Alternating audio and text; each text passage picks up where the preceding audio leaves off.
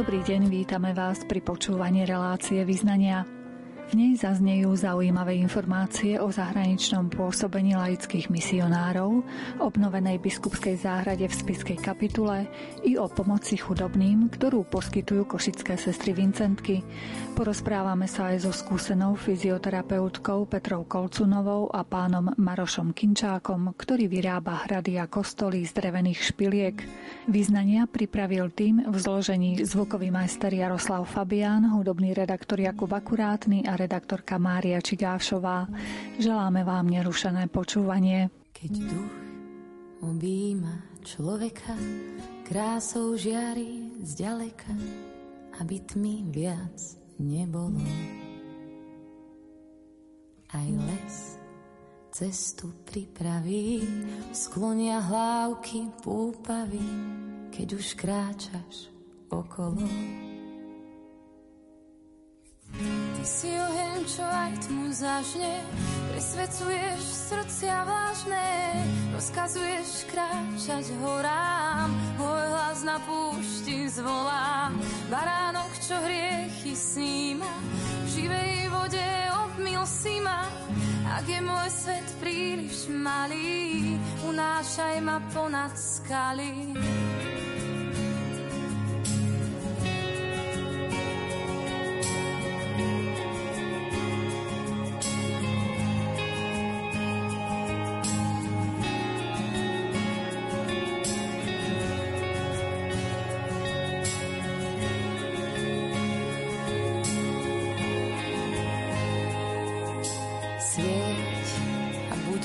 Svetlom v tmách, naplň kalich po kvapkách, ktorými sa umiem. Boh a predsa jeden z nás prostred žatvy čistý klas, čo chutí túto zem.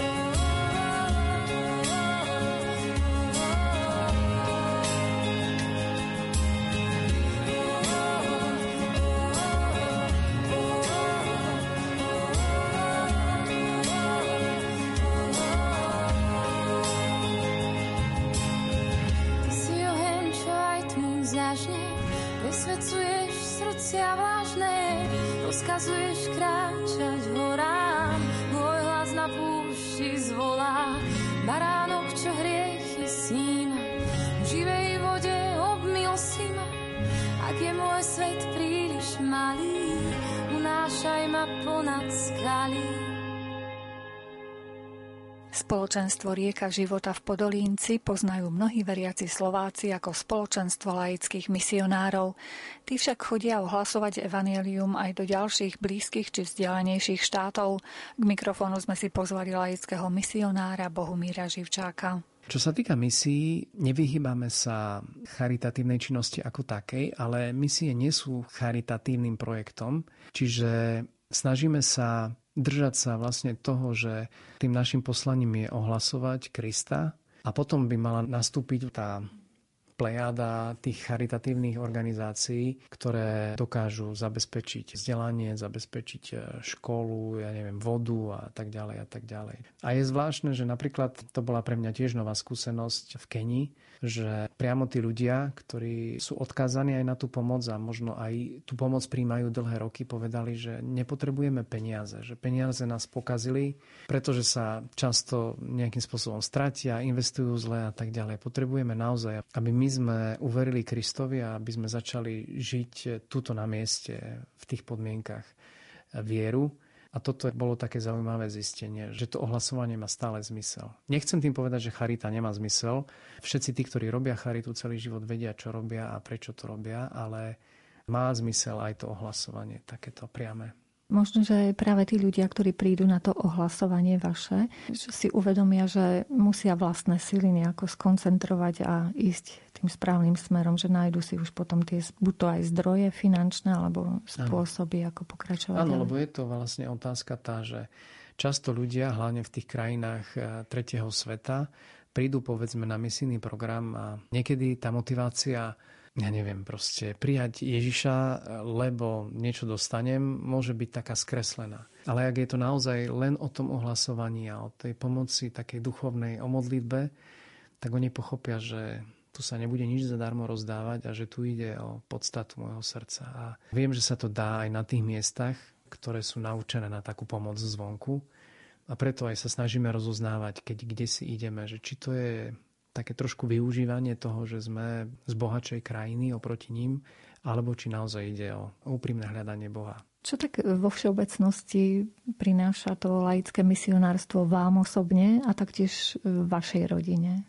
Neviem, ako je to veľa obety a to získavanie alebo to, čo prináša, je možno, že možno je to taký zvláštny paradox, to neustále sa spoliehanie na Boha, alebo že ste nutení napriek tomu, že všetko beží ako má, vystavený tomu, že musíte znova a znova Bohu uveriť, že sa postará. Čiže je to také, by som povedal, že zostávate stále nahý, zostávate stále bosí a potom aj tá skúsenosť vlastne tých konkrétnych miest, konkrétnych ľudí a skúseností. Sú to neuveriteľné priateľstva, neuveriteľné vzťahy. A pre mňa je to veľkým bohatstvom, že prídu napríklad bratia z Kene a sú s nami doma, vidia našu kuchyňu, našu spálňu spolu môžeme obedovať.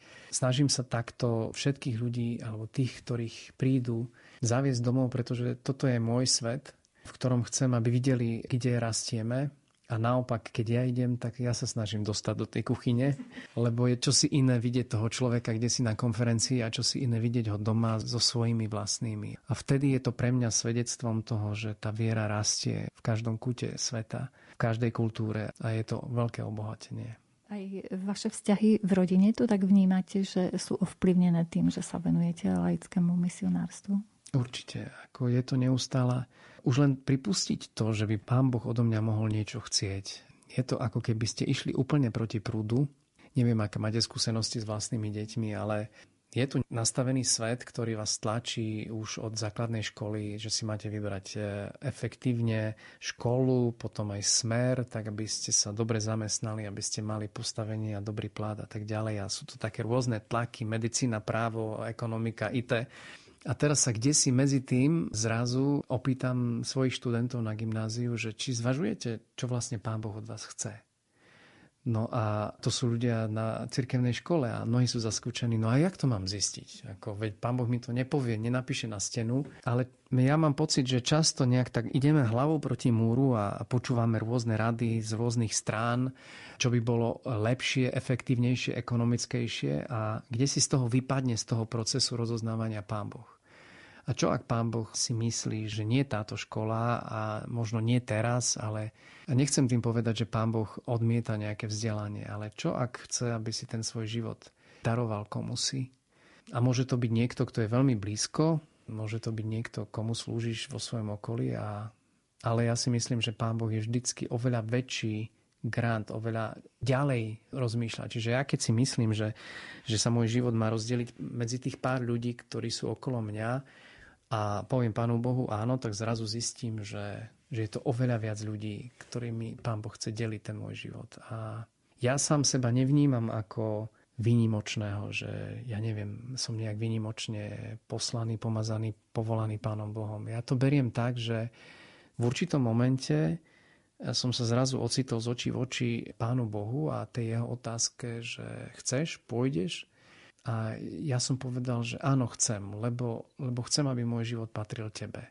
A to všetko je len následok toho rozhodnutia a tak, jak som aj to často hovorím, chlapec z kraja Pánu Bohu za chrbtom, ktorý do svojich 25 bol najďalej za hranicami, za kravami mojej starej mamy, ktoré ušli do Polska cez hranicu tak sa zrazu ten svet otočil a precestoval som pol sveta, ale stále som ten istý chlapec z dediny, ktorý je z mestečka, ktoré je veľmi malé ale Pánom Bohu sa nemáli použiť ma tam, kde ma posiela. Pustá zem je pripravená na zázraky dní. Tvoje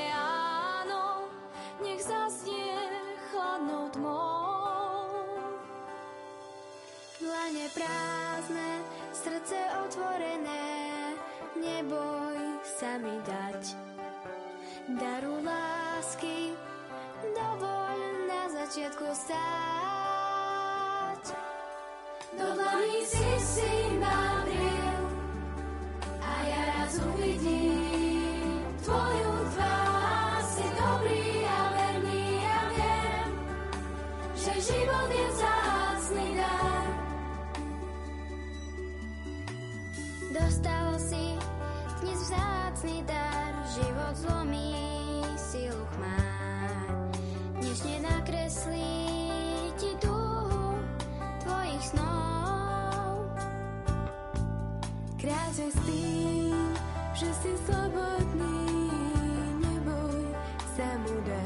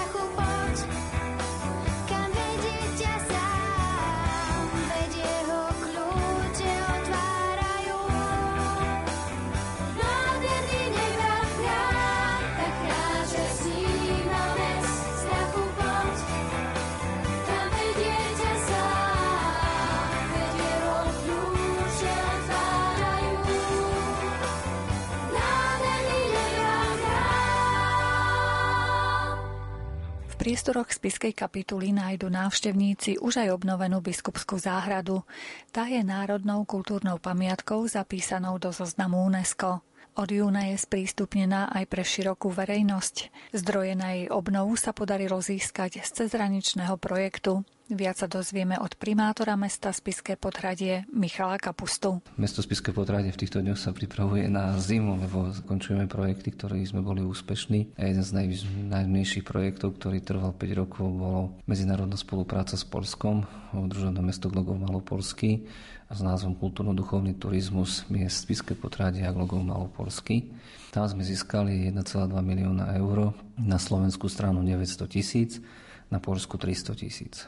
Na slovenskej strane sme vystavili parkovisko nad Spiskou kapitulou na 98 parkovacích miest, toho je 6 autobusov a zároveň sme zrevitalizovali biskupské záhrady, ktoré sú aj národnou kultúrnou pamiatkou zapísané do UNESCO, ktorú sme požehnávali na Jána tohto roku. A tam bola obnos peňazí 550 tisíc eur plus Prešovský samozprávny kraj prispel biskupstvu 50 tisíc eur. A zároveň sme obnovili kaplnky na Spiskom Jeruzaleme, kaplnku svätého Františka Ksaverského a svätej Rozálie celkovej výške 45 tisíc eur a potom boli meké aktivity, kde sme mali dva koncerty, boli tu priatelia z Polska, družobný koncert základných umeleckých škôl a duchovný koncert priateľstva. A tie boli 10. júna a 24. júna v Biskupskej záhrade.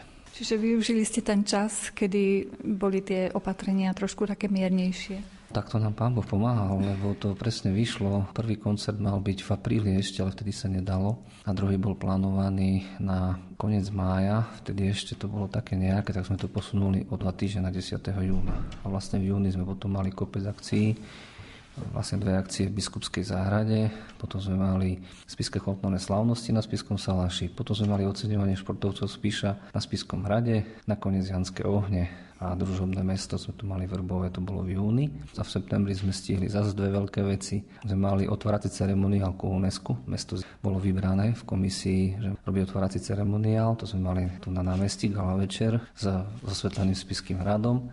A potom sme tu mali Sagana, štart pretekov okolo Slovenska, tuším 16. septembra, takže žili sme takým aj pracovným, ale aj kultúrno-spoločenským aj športovým životom tento rok. Vieme, že Spisky hrad je riadne navštevovaný. Zrejme teraz hlavne domácimi turistami. Zastavujú sa aj v Spiskom podhradí títo turisti, alebo by ste ich chceli nalákať na nejaké zaujímavosti, že sa im predsa len oplatí sem zájsť? Takto musím poďakovať Slovenskému národnému múzeu, Spiskému múzeu v Levoči a aj pani Kastelánke, aj pani riaditeľke, lebo sú to šikovné ženy, ktoré pomáhajú Spiskému podradiu tento rok na Spiskom rade bolo 150 tisíc turistov, zväčša Slovákov, lebo zahraniční kvôli COVID to bolo s obmedzeniami. Je to 100 tisíc menej ako v tom najlepšom roku, tuším 19. Tak 150 tisíc na Spiskom rade na to covidové obdobie veľmi pekné číslo a my sa snažíme spolupracovať spolu a vlastne dotiahnuť turistov do Spiského potradia. Máme zo pár atrakcií, ktoré tomu napomáhajú. A je to vlak, vlačik Hanička, ktorý vozí turistov slavnej trate Košice Bratislava. Stoja osobné vlaky v spiských vlachoch a naša Hanička vozí turistov do spiského potratia. Je to náš vlačik v našom majetku mesta. Prevádzkujeme ho v mesiacoch, počas víkendov v mesiacoch júniu a august a začíname s Piským Jeruzalémom, to je posledný majový víkend, to je nejakých 5 otočiek. A potom tu máme ďalšiu atrakciu a to je turistický vláčik z Pišiači, ktorý je motorový. A ten vozí zase turistov do Spiskej kapitule z mesta, zo stanice hore na Spisky hrad a vlastne hovorí o celom regióne. A zároveň treba povedať, že Spiské potradie je mesto zapísané do zoznamu UNESCO, kde je 150 národných kultúrnych pamiatok. Celá Spiská kapitula je, všetky, každá kanónia, každý portál je zapísaný do zoznamu UNESCO, takže sme také mesto histórie s bohatou históriou, kde sa spája cirkevné so svetským a vzájomne s dobrými ľuďmi. Naozaj žijete v úžasnom prostredí, lebo Spiš má veľmi bohatú históriu, čiže naozaj, keď sa trošičku a zda uvoľnia tie opatrenia, tak asi aj množstvo zahraničných turistov sem príde. Turistov tu chodí veľa. Potrebujeme, keby prenocovali, na to, to sa snažíme. Máme tu zviditeľné aj tie atrakcie, máme zrekonštruovanú židovskú synagógu jedinú na Spiši, kde robíme koncerty ďalej Mestský mlyn, tiež národná kultúrna pamiatka, technická, potom muzejnú expozíciu, galériu, celé námestie, kostolíky, veď tých kostolíkov tu máme požehnanie, evangelický kostol je pekný, tá spomínaná synagóga, kláštorný kostol, kde sú milosrdní bratia, kde je domov sociálnych služieb, katedrála svätého Martina, potom sú kaplnky aj na biskupskom paláci, aj seminári a zároveň celý vlastne ten Jeruzalém je súbor kaplniek aj väčších, toho kaplnka svätého Františka Saverského, svätej Rozálie, svätého Kríža, Jana Nepomuckého. Takže je tu to požehnanie, to je z tých duchovných a kultúrnych, ale aj krásna príroda, ako ste spomínali, a drevení, ktorý je vlastne tiež chránený. Ďalší svah oproti hradu, celé to skalné mesto, Sobotisko a potom aj Jeruzalém a tie spisko-podradské travertíny, ktoré sú v 4. 5. stupni ochrany. A tam zároveň začíname nejaký nový projekt teraz, keď by som na to nadviazal na Spiskom hrade a zároveň aj na Spiskom Jeruzaleme žijú sísle ktoré viac menej potrebujú takú biodiverzitu a tie porasty musia byť také rôzne, tak Bratislavské regionálne občanské združenie nás oslovilo, aby sme zachránili sísle v Spiskom potradí a išli sme do, toho, do spolupráce s nimi, so Spiským biskupstvom a s štátnou ochranou prírody a krajiny a od budúceho roku budeme chovať ovce. Postavíme maštaľ pre 30 oviec, to je základné stádo dospelých oviec. Po obahnení by mohlo byť to stádo nejakých 70-80 kusov. Vlastne ovečky majú jednu až dve, takže keď 30 oviec krát jedno by bolo 60, takže beriem nejakých 70-80 kusov. S tým, že ovečky budú majetkom občianského združenia BROS, ale už jahňata budú majetkom mesta, Spiské potradie a my vlastne chceme podporiť rozvoj gastronómie v potradí a ponúknuť našim penziónom, ale aj Spiskému salašu našu jahňacinu na predaj, že by vlastne robili v kuchyni výrobky z jahňaciny, ktorá vyrastie v Spiskom potradí na Spiskom Jeruzaleme.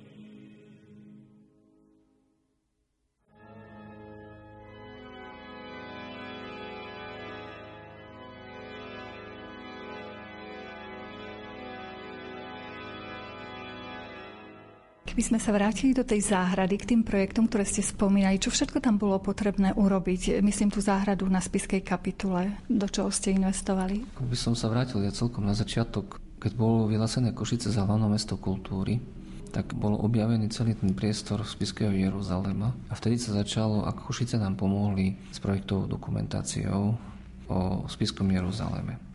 A vtedy Spiské biskupstvo začalo robiť výskumy vlastne celej kapitule a aj biskupskej záhrady.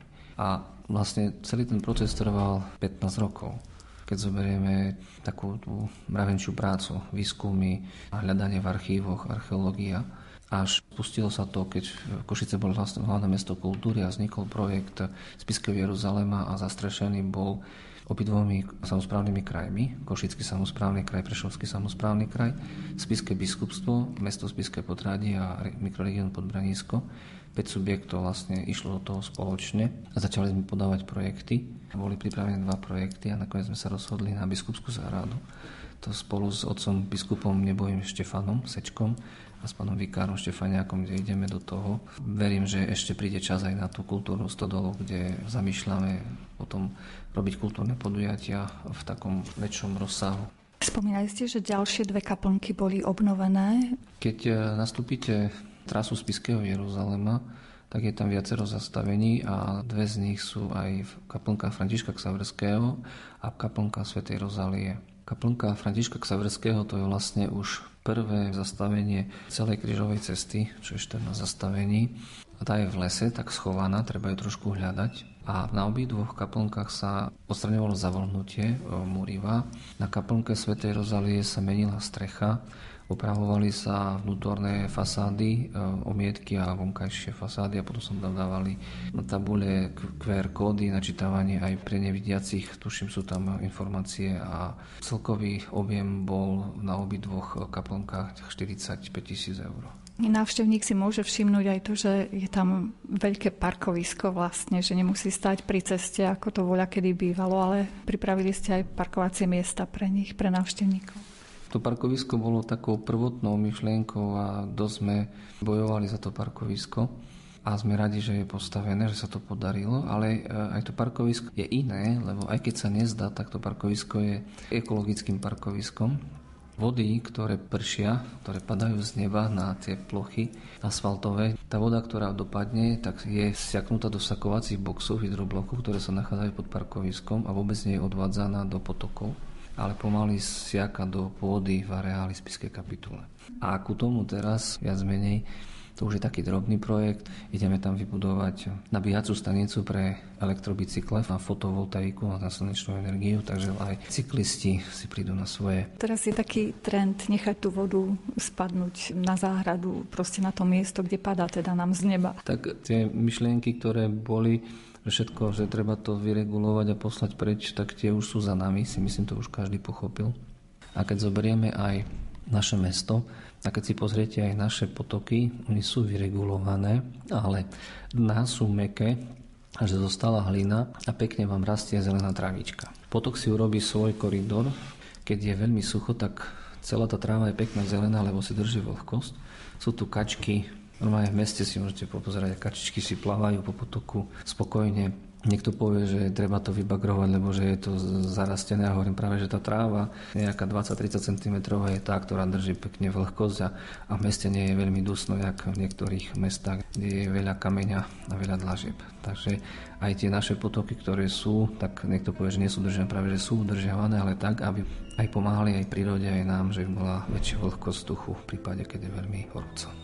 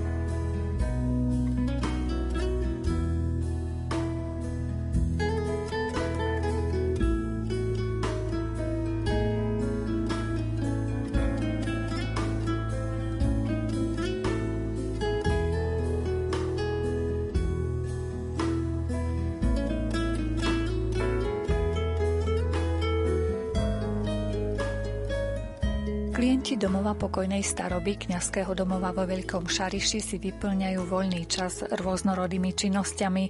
Napríklad pán Maroš Kinčák vyrába z tenkých paličiek, špiliek, slovenské hrady a kostoly. Na jeden ich spotrebuje veľmi veľa, preto ho stále veľmi poteší, keď mu niekto špilky podaruje a on môže pokračovať vo svojom diele.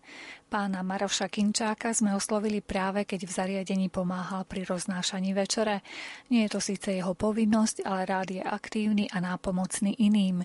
Jeho kostoly a hrady zo špiliek sa nachádzajú hneď pri vchode do budovy, preto nie je možné, aby si ich návštevník nevšimol. Áno, je to moje hobby. Veľmi ja to robím. Obehne mi aj čas, aj prídem aj na iné myšlienky. A kde ste sa to naučili, takéto krásne hrady robiť z takých palíčiek? Z nudy. nudicnosť, tak nudil som sa, tak som na čo vymýšľal, čo a tak som sa pustil do toho. Zapačilo sa mi to. A ako to robíte? To lepíte tie špajchle? A najprv si urobím schému z kartónu, to bolo pevné a potom už potom lepím, lepím, lepím a už to ide sa. To si predtým nejaký plán urobíte? Alebo Áno, urobím si plán. Z kartónok si vystríniem, polepím kartóny, kde čo, aké budovy a potom ich oblepujem a potom tie kartóny odstraňujete, či nechávate tie kartóny, na ktoré nalepujete? Tak to nalepím na to špilky a potom to ide na výstavu, ak ste videli. A ktoré hrady alebo takéto pamätihodnosti ste už stihli vyrobiť? Bardejovský kostol som urobil, teraz robím šarísky, hrad som jeden robil, vodný mlyn. Je to nádherné teda. Už mám šarísky, dokončujem teraz.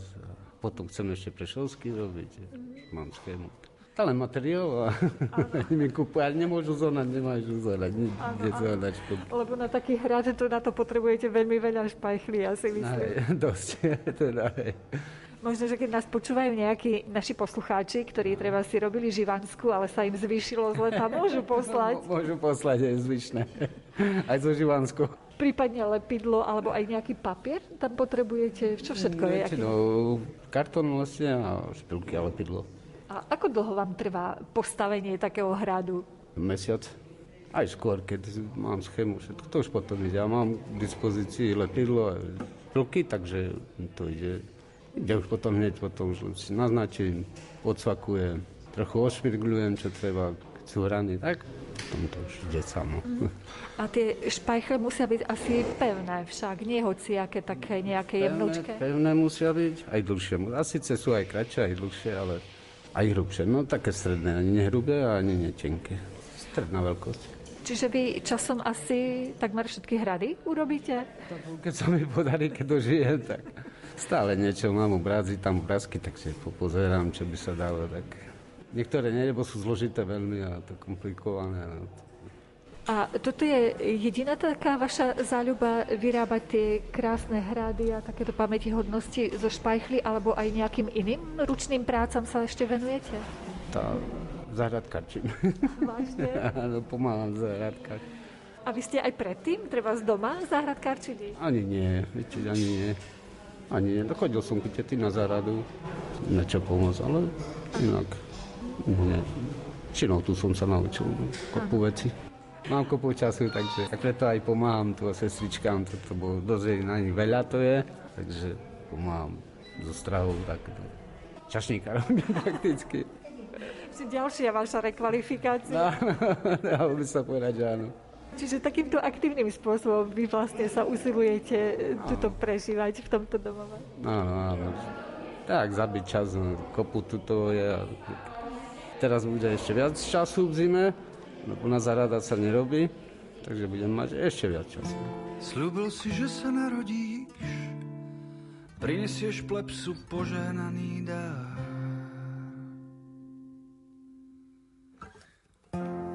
Hrajú žiare pochodní ustráchaný blues.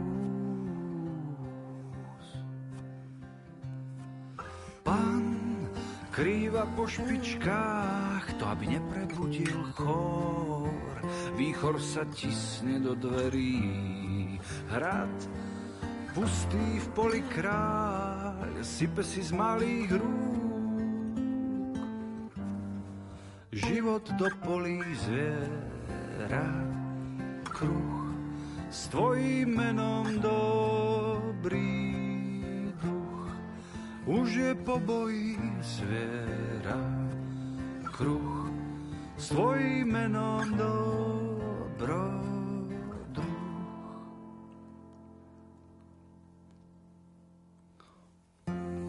Ako sa v poli pomodlí, pozerá z vrchu do zopetých rúk.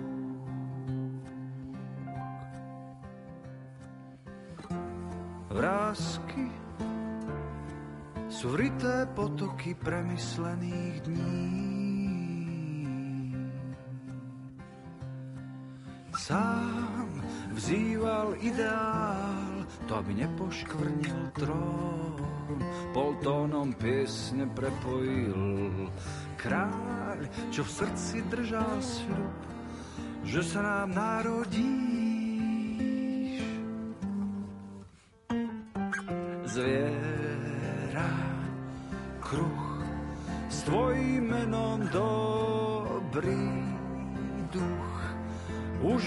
Boji zviera, kruh, s tvojím menom dobrodruh.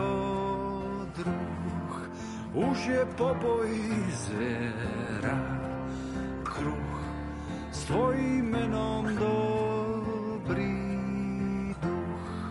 Už je po boji zviera kruh, s tvojím menom dobrý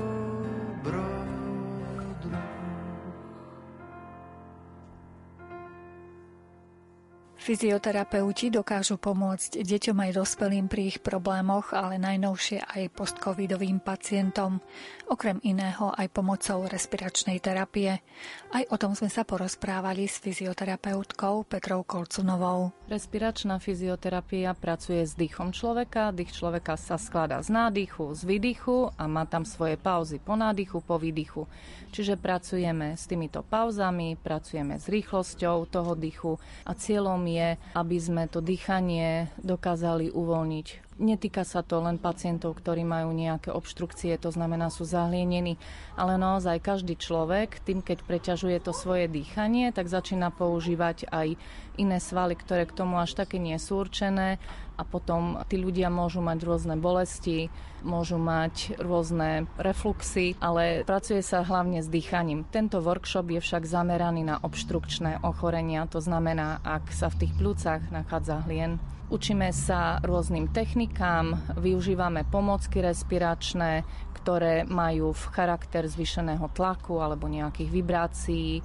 Učíme sa používať prístroje, ktoré sú v súčasnej dobe moderné a majú naozaj tak vyvinutý signál, ktorý pomáha aj rozpušťať hlien, aj posúvať ho v tých plúcach. A v súčasnej dobe sme veľmi radi, že aj takéto prístrojové pomôcky boli umožnené pacientom získať cez zdravotnú poisťovňu, takže je veľmi žiaduce, aby sa fyzioterapeuti v týchto technikách zdokonaľovali a učili sa ich, pretože tieto techniky neboli v minulosti základom vzdelania na fakultách a školách. Čiže tieto vedomosti treba si doplňovať na takýchto presne podujatiach, ako je toto napríklad? Vedomosti fyzioterapeuta sa zdokonalujú celý život podľa jeho praxe.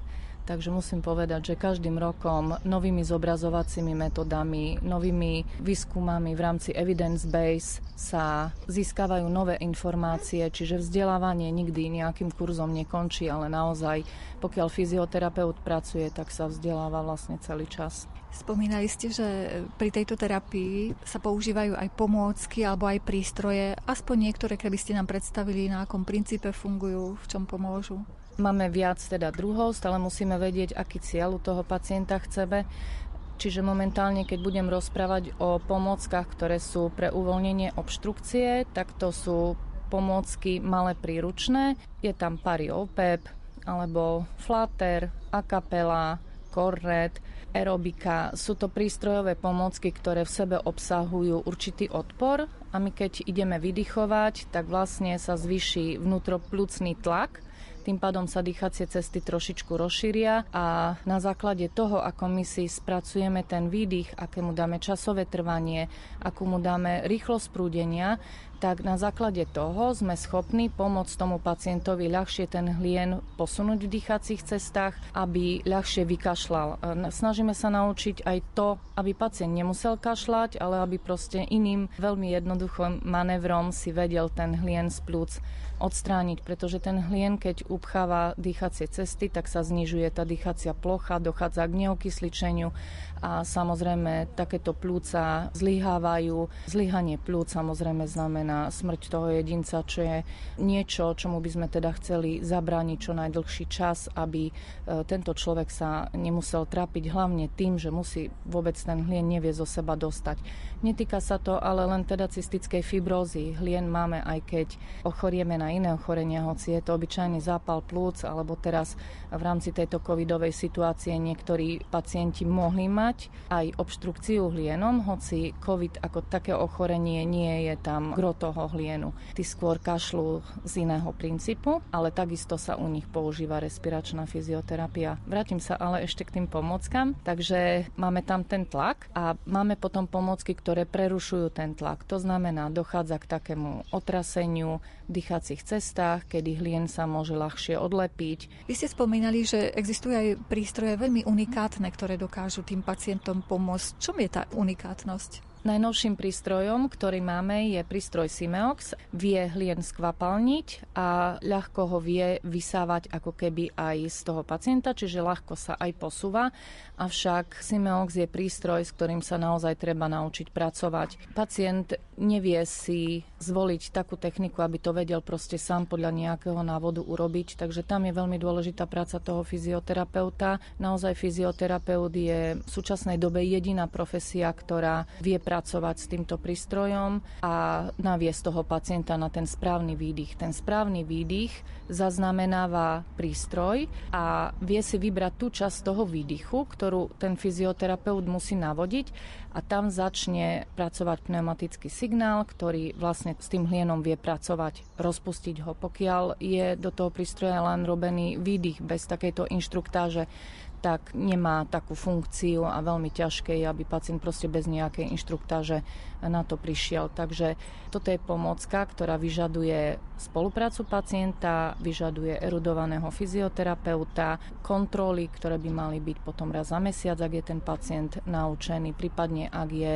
vo veľmi dobrom stave a e, nemá s použitím problém, tak aspoň raz za tie tri mesiace. Tieto prístroje môžu mať aj doma pacienti, že dokážu sa tak naučiť s nimi pracovať, aj teda bez fyzioterapeuta, že dokážu to naozaj 100% zvládnuť? Malé prístrojové alebo instrumentálne pomôcky má pacient doma. Je na nich samozrejme zaučený fyzioterapeutom a mal by mať viacere. To znamená, nie je to o tom, že je predpísaná jedna pomôcka od lekára, pretože na ňu si veľmi rýchlo tie plúca zvyknú a vlastne každá z týchto pomôcok má rôznu frekvenciu, má rôzny tlak, takže je veľmi dobré, ak má pacient taký repertoár tých pomôcok. Väčšinou od e, mala detí hneď od narodenia začínajú s respiračnou fyzioterapiou, takže postupne sa k týmto pomockám dostávajú a možno v desiatich rokoch môžu mať aj 8 všelijakých takýchto pomôcok, s ktorými pracujú počas celého dňa. Čo sa týka Simeoxu,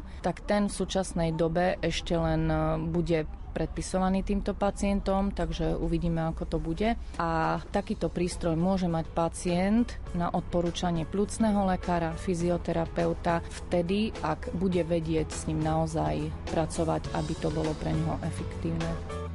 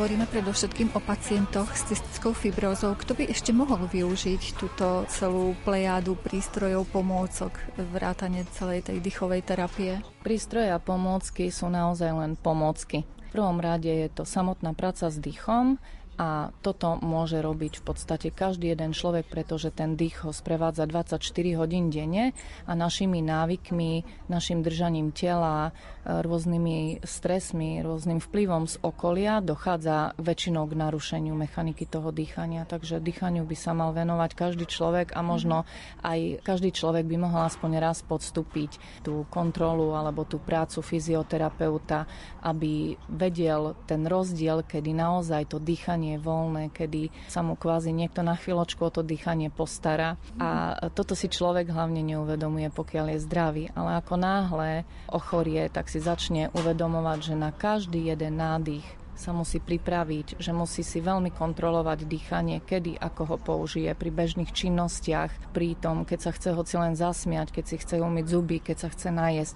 A toto sú všetko činnosti, ktoré človeka, ak má problémy, veľmi frustruje. Proste tých starostí vlastne každou tou činnosťou pribúda, takže tam potom sa musia robiť rôzne úľavy a tá práca fyzioterapeuta je nenahraditeľná aj v tej edukácii, ako si uľahčiť e, pohybový manéver, napríklad umývať si zuby po sediačky, ako mať viac stoličiek v byte, keď e, je ten stav taký, že ten človek vlastne nevie sa presúvať, ako pomôcť človeku, ktorý je napojený na oxigenátor má kyslík a vlastne, aby vedel s ním chodiť aj vonku, aby vedel prekonávať tie prekážky a hlavne, aby nemusel stratiť aj to zamestnanie.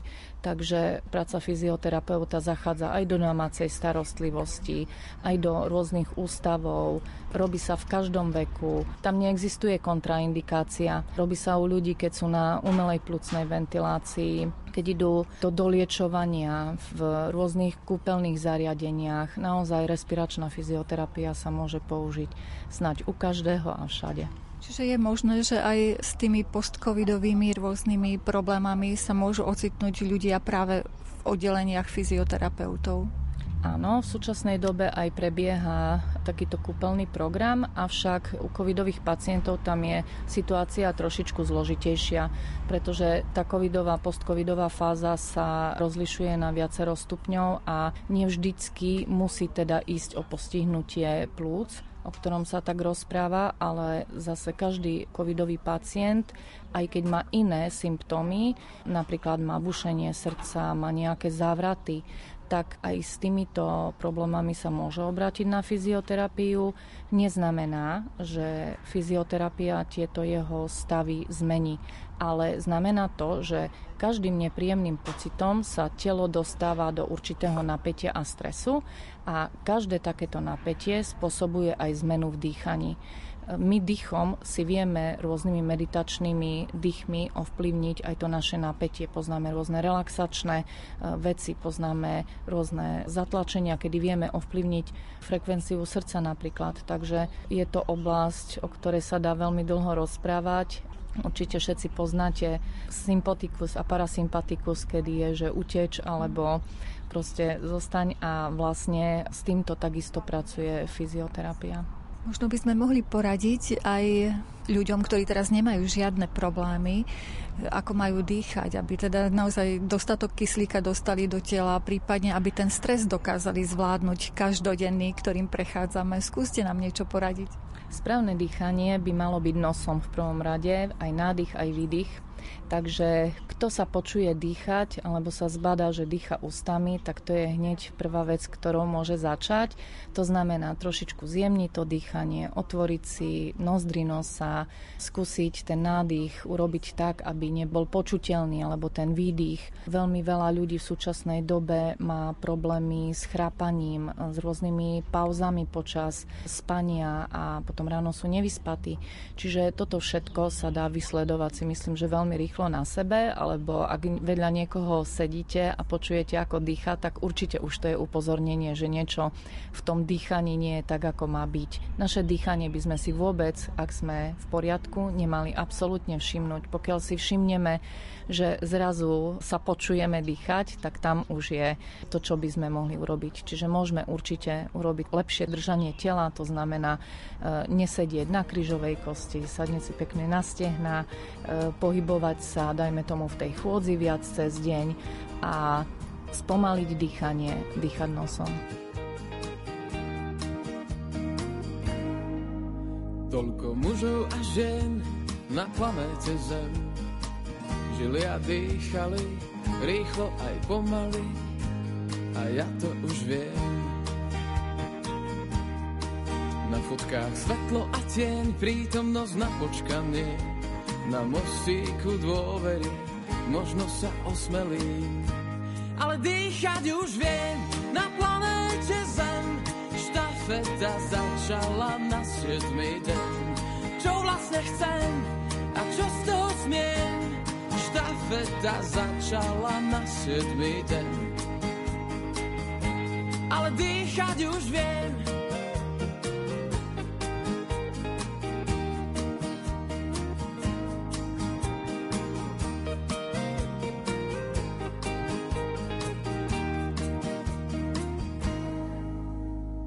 Planéta Zem nezdávajú deň, kde bolo, tam bolo, chodím furt okolo.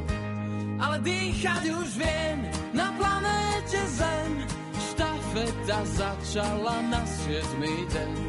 Čo vlastne chcem a čo z toho smiem? Štafeta začala na siedmy deň. Ale dýchať Cery kresťanskej lásky svätého Vincenta de Paul v Košiciach sa venujú ľuďom bez domova a všetkým, ktorí potrebujú ich pomoc. Aj oni však museli obmedziť rôzne pravidelné aktivity kvôli opatreniam, ktoré majú zabrániť šíreniu covidu. Pri mikrofóne je sestra Stanislava, ktorá nám priblíži, čím žije v týchto dňoch košická komunita Vincentiek. Naša komunita žije bežným životom zasvetených osôb. V komunite je nás 16 sestier – Náš život začína modlitbou, ráno sa stretávame pri ranných chválach, rozímaní Svetej Omši, po raňajkách sa rozdelíme, každá do svojej služby, Sestry pracujú tiež na vrátnici. Je to taká služba, zabezpečovanie kontaktu s ľuďmi, vybavovanie telefónov. Sestry sa starajú o staršie sestry, zabezpečujú celkovú nepretržitú starostlivosť. Potom odchádzame aj vybavovať nákupy, vybavovať lekárov, predpisovanie liekov. Niektoré sestry odchádzajú do záhrady, kde pestujeme zeleninu, ovocie.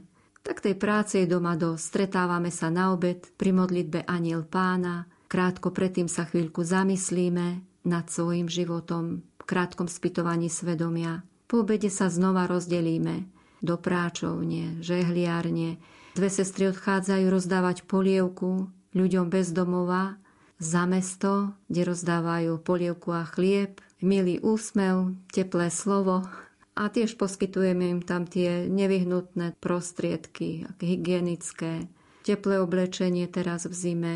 No a stretáme sa potom pri takom stretnutí, kde si vzájomne pozdieľame, čo sme prežili. Po chvíľke duchovného čítania odchádzame do kaplnky, na rozímanie, večerné chvály a po večeri znova kto kde ešte dokončí svoju službu.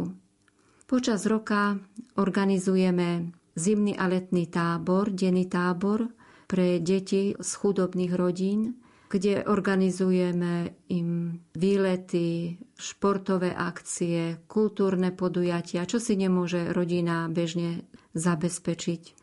Ďalej tiež organizujeme zbierky. Zbierka ako je Vincentská taška alebo boj proti hladu, pečieme srdiečka, organizujeme túto akciu v spolupráci s ďalšími členmi Vincentskej rodiny. Teraz počas pandémie sú rôzne akcie obmedzené, ale čo sa dá, tak pokračujeme v tých dielach, ktoré aj predtým Košická komunita organizovala. Spolupracujeme so Združením Marianskej mládeže, prichádzajú k nám mladí, kde sa môžu stretnúť, zdieľať. V lete organizujeme pre mládež, Združenie Marianskej mládeže, letné tábory. Prichádzajú k nám do komunity rodičia, ktorí sa modlia za svoje deti, ktorí podľahli drogovej závislosti. Je to veľmi oslovujúce, kde sa rodičia modlia, pri adorácii prosia za svoje deti a potom sa spolu zdieľajú. Tiež sestričky sa pekne starajú o svoje mamky. To je tiež taká pekná služba. Zrejme pandémia zasiahla aj do toho, ale spýtam sa, voľa kedy bolo možné prísť treba na Svetu Omšu do vášho domu. Je to teraz možné? Asi veľmi nie. Tak je to v obmedzenom množstve. Pár vytrvalcov chodí na Svetu Omšu. Nesmieme presahovať počet ale nachádzajú takú duchovnú posilu. Hlavne starší ľudia, ktorí nemôžu prísť do kostola, teraz tam ešte väčšie opatrenia na počet ľudí.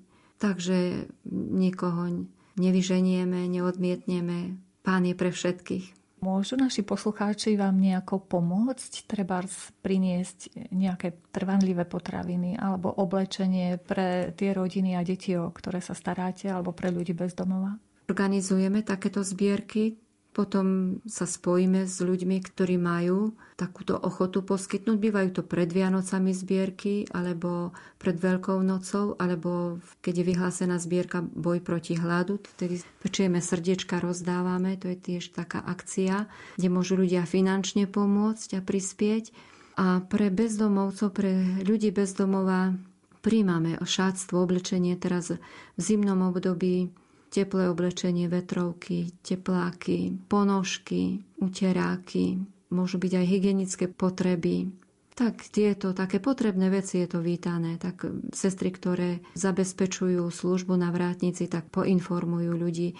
Nemôžeme prijať všetky oblečenia, všetko šatstvo, ktoré napríklad šaty, kostýmy, obleky nie sú praktické veci pre ľudí bez domova. Niekedy vás prekvapia treba aj deti z cirkevných škôl, že niečím prispejú svojim rovesníkom, deťom, ktoré sú v núdzi nejakým malým darčekom, treba na Vianoce alebo v priebehu roka. Áno, je to veľmi pekný zvyk. A veľká pozornosť, ako sa tieto deti, ako sú vychovávané v tých školách, že netreba myslieť iba na seba, ale aj na druhých na tie deti, ktoré si to nemôžu dovoliť, ich rodičia im nemôžu kúpiť. Takže áno, prinesú aj školské pomôcky, potreby pred začiatkom školského roka. A zabezpečujeme tiež aj nákup školských pomôcok pred začiatkom školského roka pre tie deti, ktoré ich rodičia nemajú toľko finančných prostriedkov, aby im mohli kúpiť. Viem, že vo vašej komunite sú sestry, ktoré sú pedagogičkami súčasne, čiže môžu tiež oslovovať triedy svoje. Áno, ale mali sme také sestry, boli preložené, takže v súčasnosti nemáme sestry pedagogičky. Ale sú učitelia, ktorí vedia o nás a pomáhajú, prispievajú svojou pomocou zo škôl, od svojich žiakov, tými školskými potrebami. Svoj pokoj vám ja zanechávam, pokoj vám dávam, nie ako svet, iný vám dávam, ten pravý, ktorý trvá.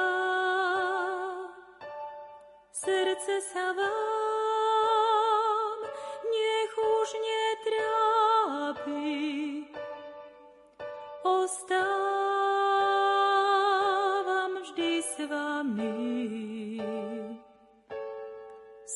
pokoj vám je tu záver relácie vyznania, zaznie ešte raz v repríze v sobotu o 14. hodine.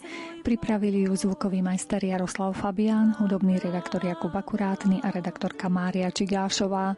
Ďakujeme vám za pozornosť a želáme vám pekný deň. Svoj pokoj vám